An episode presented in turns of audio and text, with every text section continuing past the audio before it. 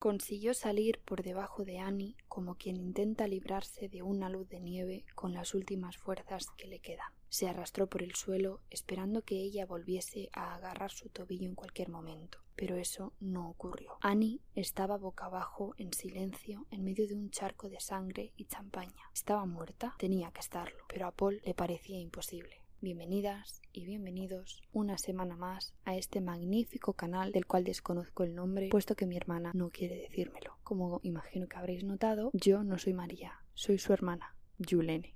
Y he querido aportar un granito de arena a este bello canal. Espero que os haya gustado. ¿Algo de ahí puedes poner?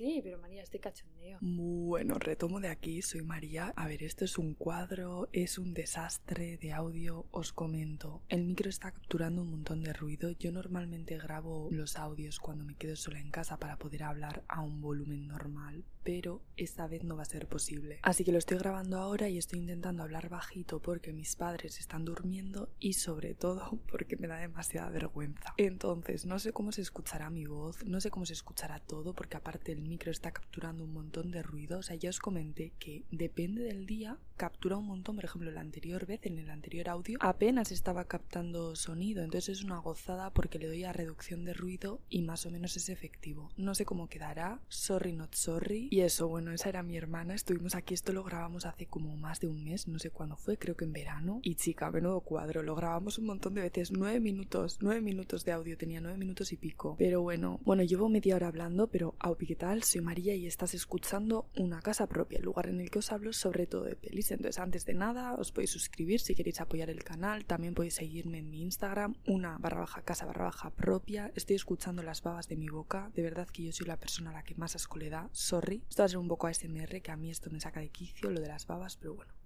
Total, que dejo todos los links que yo crea que puedan ser de interés en la descripción. Y empiezo. Hoy voy a hablar de Misery, como habéis podido ver en el título y como ya os ha introducido un poco el tema Mi hermana, que es un thriller psicológico estadounidense de 1990 escrito por William Goldman y dirigido por Rob Reiner. Y como ya hemos comentado, pues es una adaptación de la novela homónima de Stephen King publicada en el 87. Un año que me encanta, por cierto, porque es el año en el que se estrenó Jóvenes Ocultos, una de mis películas favoritas. Perdón por ser tan pesada pero es que tengo la sensación de que me voy a escuchar luego editándolo y voy a odiarme porque me estoy escuchando las babas. Bueno, ay, ama, de verdad, bueno, voy a seguir. El caso, el prota es Paul Seldon, un escritor de novelas románticas de época conocido por su saga de libros que tienen como protagonista a Misery Chastain. La cuestión es que Paul está harto de Misery, quiere darle un giro total de 180 grados a su carrera, escribir obras más personales que probablemente sean mejor valoradas por la crítica, aunque no lleguen a ser tan populares. Es un hombre supersticioso, así como pues el típico tío que sale en una película, sabes, que tiene como 30 y muchos, blanco, rubio, ojos claros, atlético, que viste con colores planos, un poco así. Y se traslada a una cabaña en Silver Creek, Colorado, para terminar su nueva obra de la que tan orgulloso está. Se trata de una historia de unos chicos de barrio, algo más cercano a él. Casi al mismo tiempo que termina de escribir lo que yo imagino que es una versión aburrida de Kids, se publica la que será la última entrega con su personaje más emblemático. El libro se se llama Misery's Child. ¿Y cómo se le ha ocurrido terminar con la serie? Pues matando a la prota, a Misery. Total, que en ese paisaje pintado por Bob Ross decide conducir su Mustang del 65 por una carretera forrada de nieve en medio de una ventisca. Evidentemente pierde el control del vehículo y acaba atrapado inconsciente en el coche volcado. Pero para su suerte, Annie Wilkes se encuentra por la zona, le saca del coche y se lo lleva ahí al hombro como, como un reel que vi yo de Jojo Siwa. Eh, qué graciosa. En fin, que se lo lleva para curarle la medida de lo posible hasta que las carreteras se despejen y pueda llevarle al hospital más cercano. Ella es enfermera, o era enfermera más bien, y se ocupará de curarle las piernas que han terminado destrozadas tras el siniestro. Mucha R, mucha T en esta frase. Se trata de una peli cottagecore de amor hetero al calor del fuego intenso, con franela, cuadros y estampados florales, pues más o menos. Annie Wilkes es la fan número uno del escritor. Es una fan intensa y no tardamos mucho en darnos cuenta de que tiene unos cambios de humor repentinos que pueden llegar a poner en peligro a Paul, que, como podéis imaginar, pues está postrado en la cama y depende 100% de ella. Además, no parece haber ningún vecino cerca y la policía y en general el mundo dan por muerto al autor. Y hasta ahí dices, bueno, pues es una mujer con carácter, si no se enfada todo bien, solo tiene que aguantar hasta que se le curen las piernas y después podrá marcharse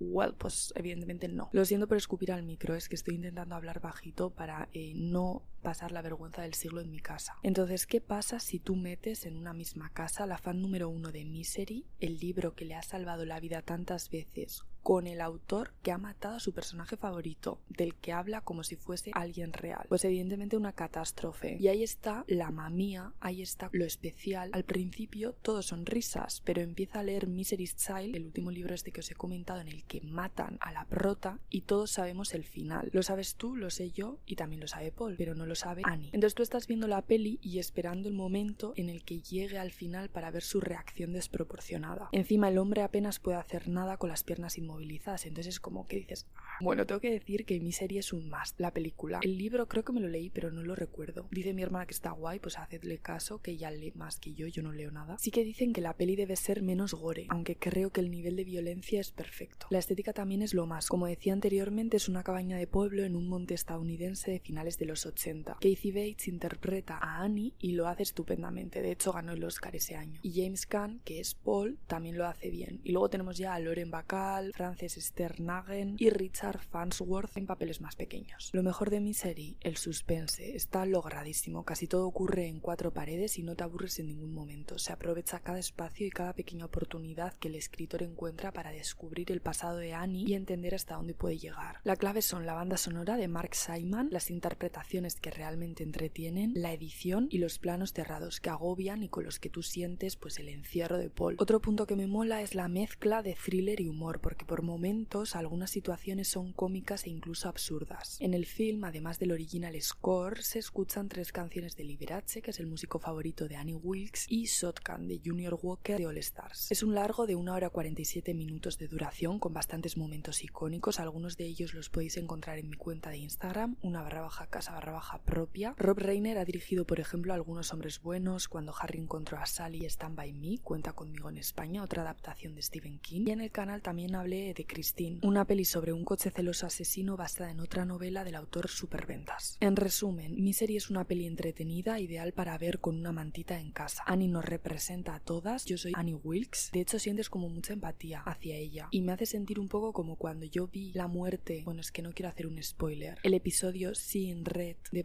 Vampiros. Pues me siento un poco igual, yo la verdad es que habría hecho exactamente lo mismo con Josh Whedon. En estos momentos en España mi serie se encuentra en las plataformas de streaming Prime Video y Y hoy 30 de noviembre, hace, según Wikipedia, 33 años exactos que se estrenó en los cines. Otras pelis que estuvieron en cartelera en ese año, en el año 90, son Cry Baby, Eduardo Manos Tijeras, It, basada en otra novela de Stephen King también, El Señor de las Moscas, Pretty Woman, Ghost y La Maldición de las Brujas, entre otras muchas. Decir que tengo una cuenta homónima en Spotify donde puedes escuchar estos mismos audios y otro perfil llamado María UCP, UCP de una casa propia, donde comparto tanto la música que aparece en el canal como otras canciones que me molan, así que me podéis seguir si os interesa. Y esto es todo, subo vídeos los miércoles a las 4 de la tarde. Es que ricasco por todo, seguidme en Instagram, una barra baja casa barra baja propia y en Spotify, una casa propia. Tenéis todos los links abajo, siempre los dejo a mano. Y si me queréis sugerir más películas, música o lo que sea, me lo podéis poner en los comentarios. Dadle like, suscribíos para apoyar el canal, me repito más que una cacatúa. Es que ricasco, espero que tengas un buen día, te mando un abrazo enorme. Lo siento por el mes que ha sido este audio, un besito y agur.